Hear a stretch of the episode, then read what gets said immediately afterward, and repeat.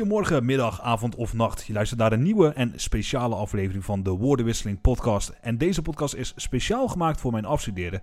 En in deze aflevering wil ik het hebben over awardshows. En dan voornamelijk, hoe representatief zijn deze awardshows nou eigenlijk echt? Weerspiegelen ze echt de muziekwereld van het afgelopen jaar? En hoe representatief is het op gebied van huidskleur bijvoorbeeld? Want elk jaar kijken we er naar uit. Vol spanning kijk je of jouw favoriete artiest in het rijtje voorkomt.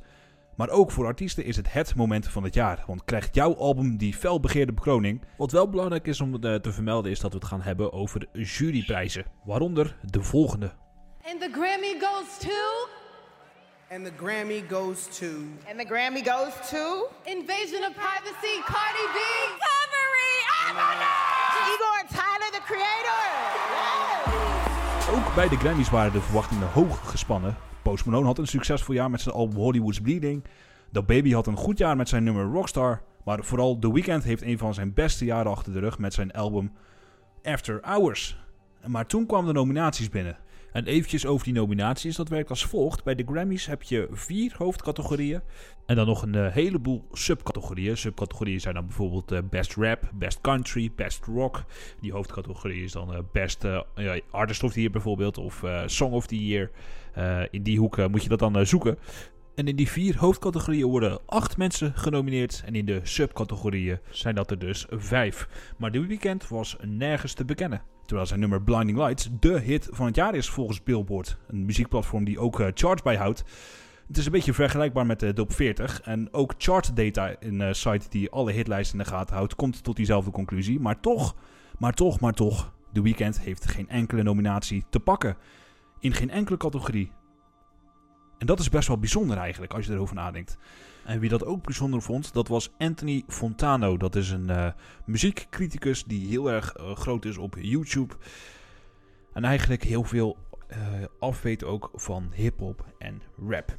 It's kind of odd to not see Abel sweeping in the way that I think he should this year because After Hours is an incredibly good record. I think it's one of his best albums, uh, even if you rank it against some of his earliest mixtapes that everybody seems to love and things have pretty much turned classic at this point. Uh, it's really a wonderful 80s synthy extravaganza that blends elements of new wave and R&B and a number of other things in between. Uh, sure, not every track is a mind blower, but it is overall a very solid record and one of the strongest pop and R&B records of 2020. Ja, dat zei Anthony Fontano in een eh, YouTube-video op zijn eh, kanaal. Ja, je hoort de verontwaardiging ook eh, een beetje bij Anthony Fontano dat The Weeknd nergens is genomineerd. Dat vonden heel veel artiesten namelijk ook heel erg bijzonder, want het resultaat was, artiesten en fans waren echt met stomheid geslagen. Het wakkerde een debat aan en dat debat gaan we in deze uitzending behandelen. Want eventjes ten eerste, om het eventjes uit te leggen, wat zijn de Grammys nou eigenlijk? De, Grammys, de Grammy Awards wordt eh, wereldwijd gezien als een van de belangrijkste muziekprijzen ter wereld. En de awards worden ja, voor het eerst sinds 1959 uitgereikt. En het is vergelijkbaar met de Oscars voor films. Dus als je deze prijs hebt gewonnen, betekent je wel echt iets in de muziekwereld. Achtergrond hoor je nog eventjes mijn vogeltjes die ik in de coronatijd heb gekocht. Eh, stoor je daar vooral niet aan. Het is misschien wel eventjes eh, fijn dat je ook een beetje natuur hoort. maar goed, eh, daarom is dus ook zoveel commotie rondom het nomineren, niet nomineren van The Weeknd. Omdat het, ja, het is natuurlijk zo'n prestigieuze prijs. En dan steekt het natuurlijk wel eventjes als je niet genomineerd bent.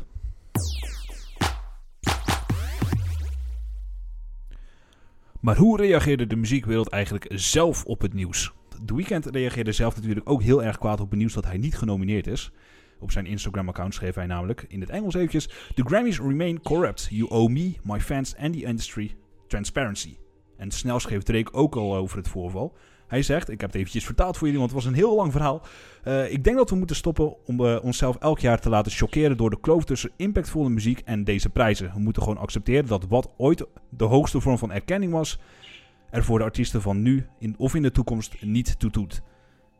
Het is als een familielid waarvan je steeds verwacht dat hij of zij bijtrekt, maar diegene die manier van doen gewoon niet kan veranderen. En Drake riep zelfs op om iets nieuws te verzinnen in plaats van eh, de Grammys, om het heft eigenlijk in eigen handen te nemen en de controle zelf terug te krijgen. En dat is niet de eerste kritiek die de Grammys heeft gekregen. Want uh, ja, Will Smith die was in 1989 ook al niet zo blij met de Grammys. Hij heeft de Grammys toen namelijk ook zelfs geboycott. En dat was vanwege deze reden. We, we boycotted the 1989 Grammy show. Uh, we, we don't have a problem with the Grammy as an award or the Grammy as an institution. We just had a problem with the 1989 design of the award show. We feel that our music was important enough and is important enough to have been on this show. Ja, dit zei Will Smith tegen Entertainment Tonight. En dat kon je het beste beetje vergelijken met een uh, RTL Boulevard bijvoorbeeld. Ja, wat er nou precies is gebeurd, ik zal het even uitleggen. Uh, Best Rap werd niet uitgezonden op televisie dat jaar. Um, daarom besloten de hip-hop helden de show dus te boycotten. Ja, intussen hebben heel veel andere artiesten ook al de Grammys geboycott. Onder andere Katy Perry heeft uh, zich negatief uitgelaten. Uh, Kanye West, Frank Ocean, et cetera. Die, uh, die, zijn heel erg negatief geweest over deze awards. Katy Perry zei bijvoorbeeld dat de awardshow fake is en vooropgezet is. En Kanye West heeft heel vaak kritiek geuit op zwarte Amerikanen die niet, die niet wonnen. En uh, hij was zelfs zo boos dat hij over zijn Grammy Award uh, ja, plaste. Hij heeft een filmpje opgenomen dat hij in de wc uh, zijn Grammy had gelegd. En je zag gewoon dat hij daar ja, zijn, de, kleine boodschappen overheen, overheen deed. Maar hij had kritiek dat bijvoorbeeld Beyoncé en Jay-Z niet wonnen. En eigenlijk is zijn kritiek dat zwarte Amerikanen gewoon minder prijzen winnen bij de Grammys. ook vanwege die reden heeft Frank Ocean zijn album Blondie niet ingestuurd. Als Afro-Amerikaan had hij namelijk geen vertrouwen dat hij ondanks het succes van het album, een Grammy zou winnen. Het was een uh, statement van de artiest en een statement waar veel hip-hop artiesten ook achter stonden. Ja, onder andere Eminem heeft zich ook uitgesproken over de Grammys. Hij zei namelijk ook nog dit. You know, sat at home this year for the Grammys and watched Jay and Kendrick not get it. And I felt like one of them should have got it. I felt like Joyner Lucas should have won a Grammy for I'm Not Racist. Yeah. Absolutely should have won a fucking Grammy. every year we we we went, it was I would be up for album of the year, and then the winner is Nora Jones. Who? And I, I don't I'm not even trying to say anything bad about her music. I just at that point I had never heard of her. Yeah. And none of my friends did either. Ja, dit zei Eminem in een uh, interview met uh, Sway, de bekende Amerikaanse radio-dj, bekend van uh, Sway in the Morning. En um, hij, uh, hij zegt hier uh, iets heel interessants. Hij zegt namelijk dat, uh, ja, dat er een artiest wint waarvan hij en zijn vrienden nog nooit hebben gehoord. En ten koste van een Beyoncé, Jay-Z of andere grote artiesten. bekende grote zwarte artiesten moet ik eigenlijk zeggen. En ook in de kwestie rondom Post Malone en The Weeknd leidde dat debat rondom racisme en discriminatie weer op. Want hoe kan een album van een blanke artiest wel genomineerd worden en het andere niet? Nou, laten we eerst even kijken. Is het misschien qua cijfers dat, het, uh, dat, dat de weekend echt veel minder heeft verkocht dan, uh, dan Post Malone? Laten we daar nu eventjes induiken, want de cijfers van Billboard die liegen er niet om. Uh, daarbij zie je dat de albumsales van de eerste week eigenlijk best wel gelijk opgingen. De weekend had de grootste debuutweek van het jaar in 2020 met 221 miljoen streams en 275.000 hardcopies. En Post Malone had 365,4 miljoen streams en 200.000 hardcopies in 2019. Dus je ziet dat uh, ja, Post Malone wel een, een, flink veel meer streams heeft gepakt in die eerste week van het, uh, van het album. Helaas is er daarna niet veel data bekend van de weken daarna. Wat wel opvalt, op Spotify heeft The Weeknd 24 miljoen meer maandelijks luisteraars dan Post Malone. Dit maakt dus dat The Weeknd een stuk meer beluisterd wordt dan Post Malone op de lange termijn. Maar bovendien stond het nummer, uh, Blinding Lights, meer dan 41 weken in de top 10 volgens chartdata. En dat is een record volgens deze website, want nooit eerder heeft een nummer zo lang in de charts gestaan. Um, Post Malone presteerde iets anders met zijn, uh, met zijn album. Chartdata tweette namelijk Hollywood's Bleeding is het best verkochte niet-2020 album in de Verenigde Staten in 2020. Dus van alle albums die in 2019 zijn uitgekomen, is het album van Post Malone in 2020 de beste. Beide albums zetten dus records neer. Maar het is duidelijk dat Post Malone meer streams heeft op het album. Maar ze zitten wel in dezelfde streaming-categorie. Dat is wel belangrijk om eventjes uh, in gedachten te houden. Ze zijn alle twee grote artiesten die veel hebben bereikt met die albums. Maar hoe kan het dan zijn dat The Weeknd niet genomineerd is? Ik wil eventjes met jullie kijken naar het stemproces bij de Grammys. Het stemproces bij de Grammys is eh, nogal een uh, weerwar. Dus ik heb het eventjes uh, uitgeplozen. Ik heb gekeken naar Vox, dat is een groot Amerikaans online platform dat achtergrondartikelen, video's en ook onder andere ook podcasts maakt over actualiteit. Uh, zij legde het stemproces een beetje uit en zij vertelde dat je aan een van deze volgende regels moet voldoen om als jurylid bij de Grammys te mogen stemmen. Ik ga ze eens even opnoemen. De eerste regel is je moet 12 tracks online hebben staan die momenteel beschikbaar zijn om te kopen. Een van die tracks moet dus in de laatste vijf jaar zijn gereleased. De tweede regel is, is dat je zes nummers commercieel gereleased hebt in fysieke vorm en die momenteel te koop zijn in bijvoorbeeld een CD-winkel of een plaatwinkel. En een van die zes tracks moet in de afgelopen vijf jaar zijn gereleased. En de derde regel is dus dat je al eerder een Grammy hebt gewonnen. En de vierde en laatste regel is: een huidig jurylid keurt je goed. Dus als een jurylid tegen een, tegen een commissie zegt: Goh, Misha, die, dat is echt een goede gozer. Die, kan, die heeft heel veel kennis over muziek. Die moet een uh, jurylid worden in de Grammys. Dan mag ik gaan stemmen voor de Grammys. Maar goed, dan één van die vier regels moet je dus voldoen om in de jury te komen. En als je eenmaal in die jury zit, wordt er aan jou gevraagd om in negen subcategorieën te gaan stemmen voor de genomineerden. De juryleden buigen zich dus dan over de vraag: welke vijf genomineerden maken kans op een Grammy? Bijvoorbeeld, welke vijf genomineerden maken kans op een Grammy om Best Rap te winnen? En bovenop deze negen subcategorieën waar je voor stemt als jurylid, mag je ook in de vier hoofdcategorieën stemmen. En die hoofdcategorieën zijn Album of the Year, Song of the Year, Best New Artist en Record of the Year. En uit al deze stemmen komen acht namen naar voren die kans maken op een Grammy in deze hoofdcategorie. En in die subcategorieën zijn dat er dus vijf. En dan zijn we inmiddels dus op een punt beland waarin alle genomineerden bekend zijn. Er is een hele lijst met mensen die kans maken op een Grammy. En nu mogen de juryleden stemmen voor de winst.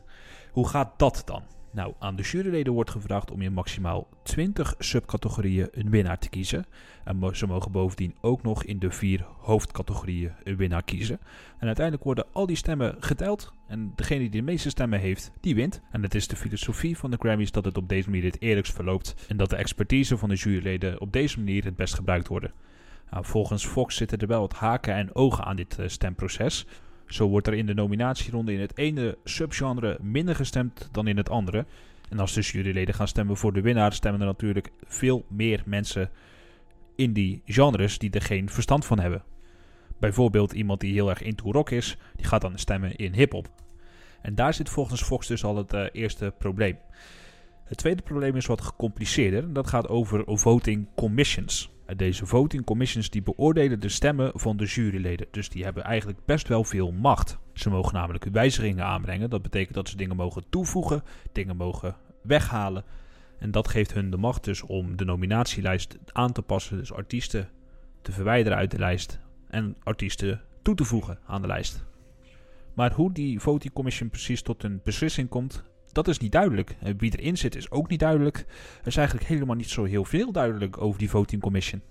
En ook de namen van de normale jury worden niet bekendgemaakt. En volgens de Rolling Stone, een vooraanstaand muziekblad, uh, ook bekend natuurlijk van het, uh, van het tijdschrift, is dat om een hele specifieke reden waarom dat allemaal zo onduidelijk is. Het is namelijk om juist corruptie en fraude tegen te gaan. En toch lijkt het wel het geval dat er fraude en, en corruptie is, want de Rolling Stone die spreekt niet meer insider in een uh, artikel over de praktijken binnen de commissie. En die vertelde juist dat er financieel gelobbyd wordt om stemmen te werven. Dat wil dus eigenlijk zeggen, de juryleden hebben gewoon een prijs. Eminem had er ook nog wat over te zeggen. Hij zei namelijk in het interview met Sway dit. First of all, that vote is fake as fuck. That's not a real vote. That's not a real vote. They give it to who, who they want to give it to. They give it to their darlings. The fucking, oh, this got critical acclaim, but it sold two records. Like I, it ain't about always what you sell. I get that Vanilla Ice. I understand. You know what I'm saying? Like, but there comes a point where when an overwhelming something comes along that has this wave and impact on music, and you give it to fucking Lada fucking Dottie. Who? Lada Dottie. Ja, veel kritiek. Maar kortom, het is uh, een vrij uh, lastig systeem dat uh, dat stemsysteem bij de Grammys. Maar er speelt ook nog een ander probleem en daar ga ik jullie nu wat over vertellen.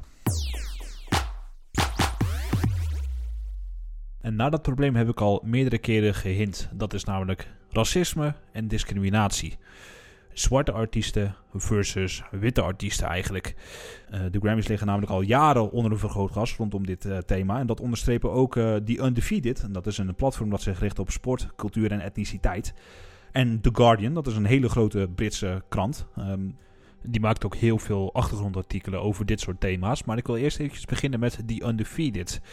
Ik vertelde natuurlijk ook al net over Frank Ocean en Kanye West. En The Undefeated zette in een artikel haarscherp neer wat er uh, eigenlijk uh, precies speelt bij de Grammys. Lees het artikel namelijk uh, Black Artists Get the Noms, but not necessarily the trophies at Grammy Awards. Dat is een artikel wat, dat is echt ontluisterend. Ik zou die zeker eventjes lezen. Ik link hem ook eventjes onder deze uitzending. Check dat sowieso eventjes. ze zeggen namelijk onder andere dat je als zwarte artiest dus wel genomineerd kan worden, maar je absoluut niet wint. Zoals in 2017 Beyoncé on top of her game met haar album Lemonade. En ze werd in die editie voor maar liefst 9 Grammys genomineerd. Ja, en je mag raden hoeveel ze won. Ze won er uh, ja, uh, twee. Twee van de negen heeft ze gewonnen. De grote winnaar was Adele. En Adele zei zelf dat Beyoncé de artiest van haar leven was. En dat ze had verwacht dat Beyoncé ook deze prijzen zou pakken. En daar was ze niet de enige in. Heel veel mensen dachten daar de, toen de tijd ook zo over. Dat uh, schrijft die Undefeated. En in datzelfde artikel schrijft die Undefeated dat er uh, nog meer zwarte artiesten zijn die naast prijs hebben gepakt met wat uh, dubieuze keuzes.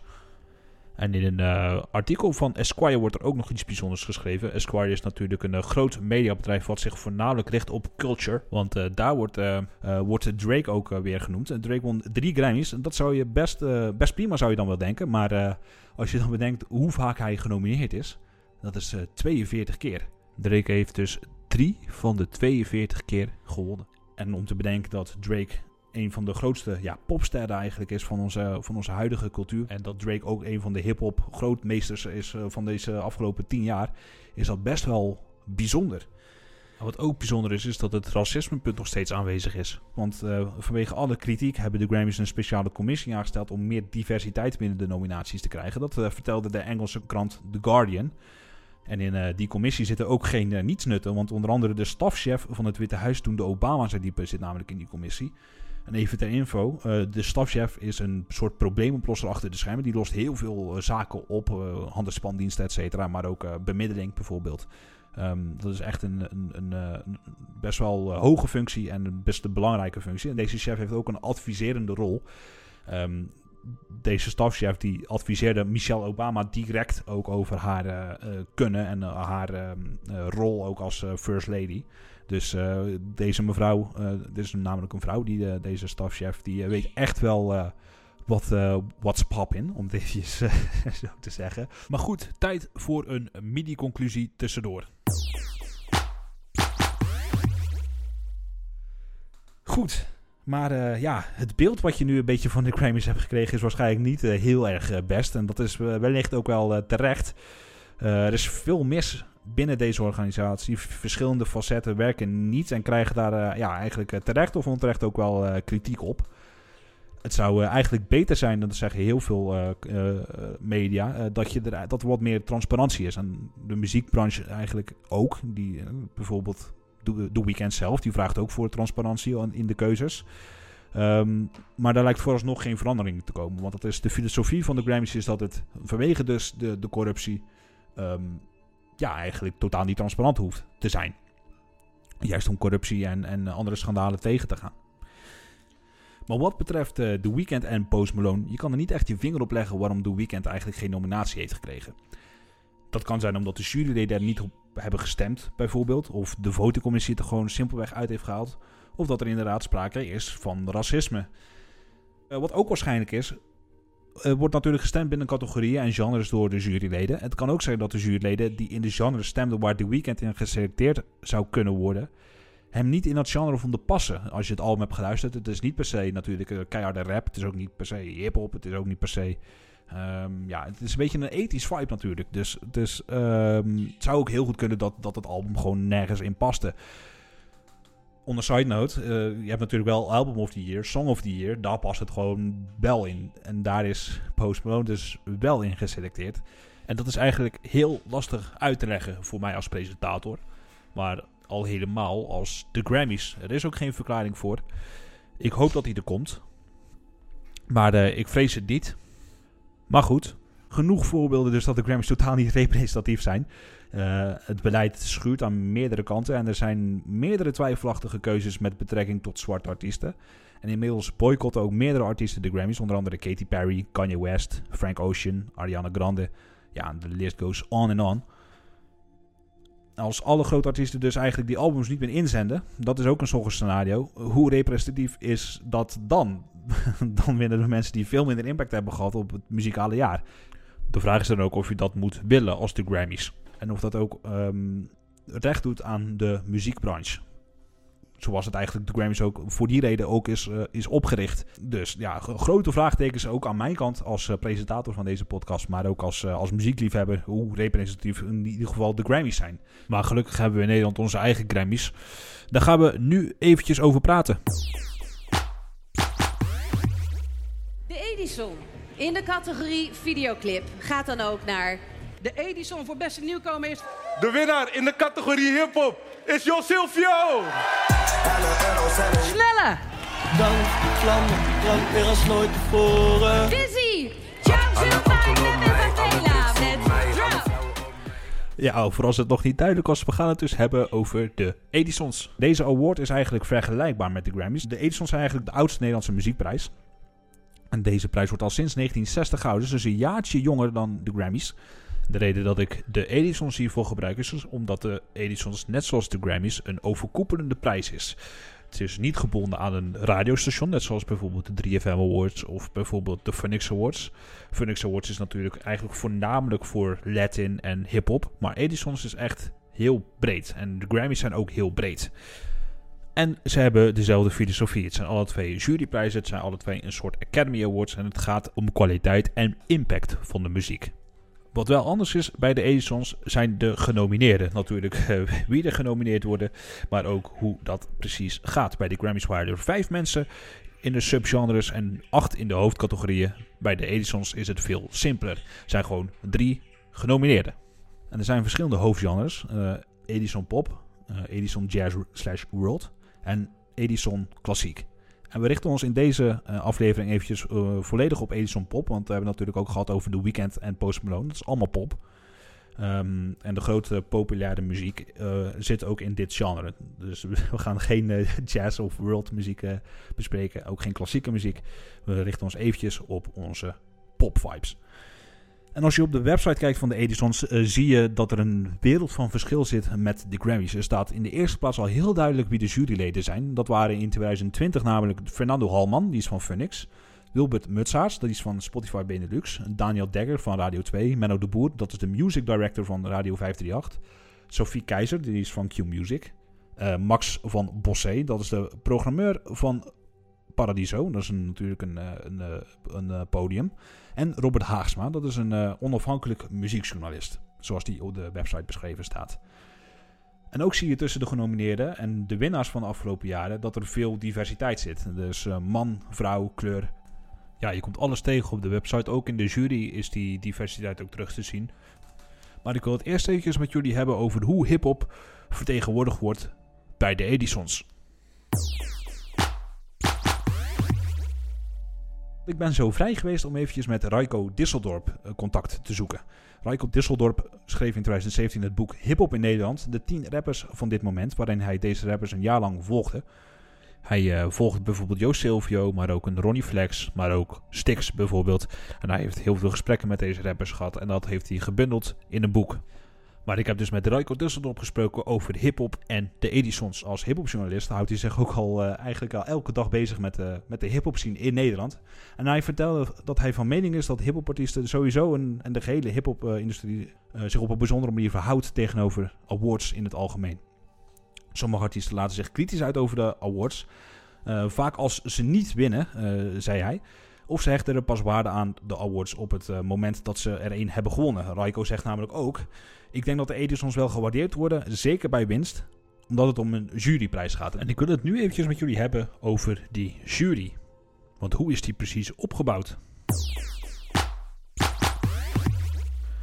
Nou, om dit te beantwoorden sprak ik met Robert Haagsma. Hij zat in 2020 bij de jury in de popcategorie. Hij vertelt hoe de jury ook is eh, opgebouwd. Zo zei hij dat de Edisons een, eh, een prijs is die ooit in het leven is geroepen door de muziekbranche. En dat is een eh, werkgroep dan ook die bestaat uit platenmaatschappijen die leden van de vakjury voordraagt. Zo is Robert dus ook in de jury gekomen. Hij is dus voorgedragen vanwege, ja, vanuit een platenmaatschappij van zegt, ja, die kan ons redelijk uh, representen. Raiko Disseldorp zegt wel twijfels te hebben over de oprechtheid van de stemmen van de jury. Hij zegt bij de jury van de Edisons zitten soms wel juryleden die verstand hebben van zaken, maar ook belangen hebben, bijvoorbeeld in de functie bij een label. En dit ben ik natuurlijk heel eventjes nagegaan bij Robert Haagsma. En die zegt het volgende over het stemmen. We kregen allemaal een longlist die wordt ingestuurd door de platenmaatschappijen, al konden we daar als juryleden zelf ook namen aan toevoegen. We gaven daar thuis al onze eerste punten aan. En die vormden de basis voor een shortlist waar we tijdens vergaderingen opnieuw via het geven van punten een winnaar uit naar voren kwam. Iedereen stemde over alle genres en elke stem woog even zwaar. Niemand had een vetorecht, dus het is belangrijk. Dus iemand die heel veel van hip-hop weet, Fernando weet bijvoorbeeld heel veel van hip-hop. Dus niet dat hij zegt: Ik vind dat die uh, wint. Um, dat betekent niet dat hij, diegene ook echt wint. Dus het is echt een groepseffort. De hele jury kijkt naar het genre en die stemmen dus over wie de winnaar is. En Robert liet ook weten dat uh, degene die uh, meer over een bepaald genre wisten, zich dan wel meer in de discussie roerde. En uh, zo bemoeide hij zich meer, zelf meer met alternative en rock dan met de, de andere genres. Dus iedereen weet zijn, zijn eigen expertise. En daar gaan ze ook meer mee in gesprek met de andere juryleden. Zo, is dat dus opgebouwd binnen die, binnen die Edisons, in, binnen de jury van de Edisons. Om eventjes terug te komen bij de twijfels van Raiko Disseldorp.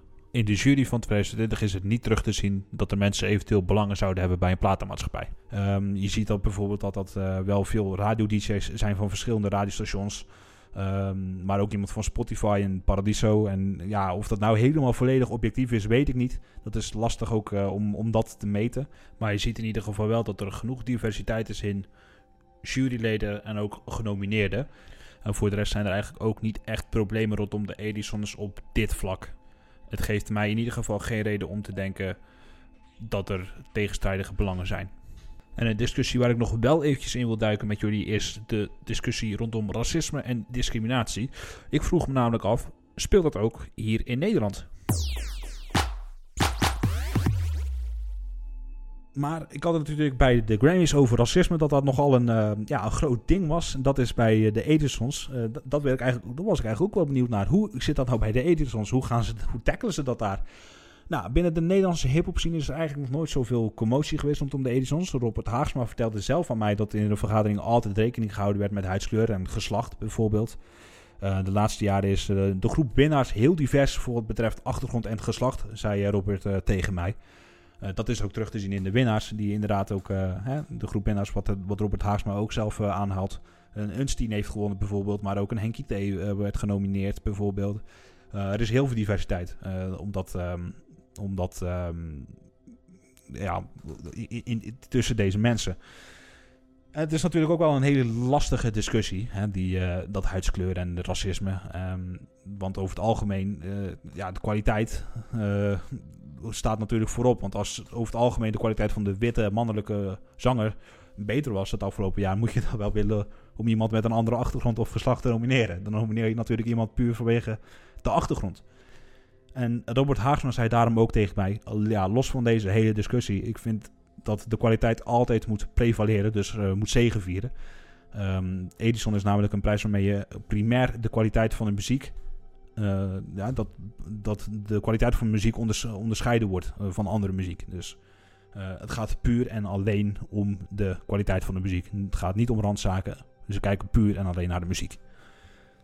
Raiko zelf, hè, Raiko Disseldorp, denkt dat de awards wel met de juiste intenties worden samengesteld. Wel heeft hij nog wel een opmerking. De jury moet volgens Raiko een betere afspiegeling hebben en meer mensen van kleur bij het uh, proces betrekken. Ik quote hem eventjes. dan is de uitkomst van de nominaties ook meer representatief. Dus ja, de, Raiko bedoelt dus te zeggen als er bijvoorbeeld meer um, hip-hop liefhebbers en donkere juryleden zijn meer vrouwelijke juryleden zijn van, uit verschillende uh, vakken, bijvoorbeeld ook niet alleen radio-dj's, dan uh, is die uitslag van die Edisons ook meteen een stuk um, representatiever. Dat probeert hij eigenlijk te zeggen met, uh, met wat hij mij vertelde. Nou, eventjes over representativiteit, want daar hebben we het nu toch over bij de Edisons. Hoe zit het dan met de representativiteit daar? Net zoals bij de Grammys worden de lijntjes tussen de genres natuurlijk steeds vager. En dat is hoogstwaarschijnlijk ook de reden geweest dat The Weeknd daar niet genomineerd is bij de Grammys. Misschien dat het gewoon simpelweg nergens paste. Nou, bij de Edisons laat de jury volgens uh, Raiko zien dat ze zeker goed kijken naar wat past binnen de genres. Hij zegt namelijk, in 2020 werden snelle Henky T en Jo Silvio genomineerd. De jury heeft hiermee een goed palet weergegeven van verschillende stijlen. Dat vind ik zeker de juiste. Dat, dus ik vind zeker dat de juiste mensen worden genomineerd. Dat zei hij tegen mij. Dus um, ja, dat, een snelle en een Henky T is natuurlijk heel anders. Maar het is alle twee wel hip-hop. En Jo Silvio zit natuurlijk een beetje in het midden. Maakt ook meer commerciële, zangerige muziek ook. Maar ook echt keiharde West Coast hip-hop. Dus ja, uh, volgens Raiko is het dus uh, hartstikke goed. heel goed om te horen natuurlijk. Maar uh, Robert Haagsma, de, de jury, het jurylid, vertelt dat ze daar ook zeker actief mee bezig zijn. met dat afbakenen van, het, van de genres. Maar dat, dat het wel moeilijk blijft. Hij zegt namelijk tegen mij... Een terugkerend issue was bijvoorbeeld... Wat is Nederlandstalig en wat is volksmuziek? Hij zei tegen mij... Het eerste is, ja, een beetje kort door de bocht... Het betere Nederlandstalige luisterlied. En het tweede slaat meer op het levenslied in de stijl van Frans Bauer. Met alle respect voor Frans Bauer natuurlijk. Um, er zit daar echter een groot grijs gebied tussen, zei hij. Uh, zoals gezegd zorgt dat voor uh, discussie soms, maar het, over het algemeen kwamen er wel uit. Als groepseffort dus, als jury, uh, kwamen ze altijd uit wie ze moesten nomineren in welke genres. En Robert gaf ook aan dat de genres binnen de Edisons ook worden veranderd met de jaren. En de komende jaren zal het ook niet anders zijn. Robert zegt namelijk, de popmuziek in Nederland blijft natuurlijk veranderen. Dus ik verwacht dat het ook in de komende jaren bij de Edisons daarin mee zal gaan. De genres zullen dus aangepast worden ook. Uh, als er een soort nieuw genre ontstaat. Dus als mensen meer hip-hop en, en, en EDM zouden mixen, dan komt daar ook nog een, een apart genre voor. Um, in die hoek zou je dat dan moeten, moeten zien. Dus uh, de Edisons zijn heel erg actief bezig om dat, uh, om dat het probleem te tackelen. Om bijvoorbeeld ook dingen zoals The Weeknd ja, niet bij de Edisons het voor te laten komen. Maar goed, tijd voor mijn conclusie.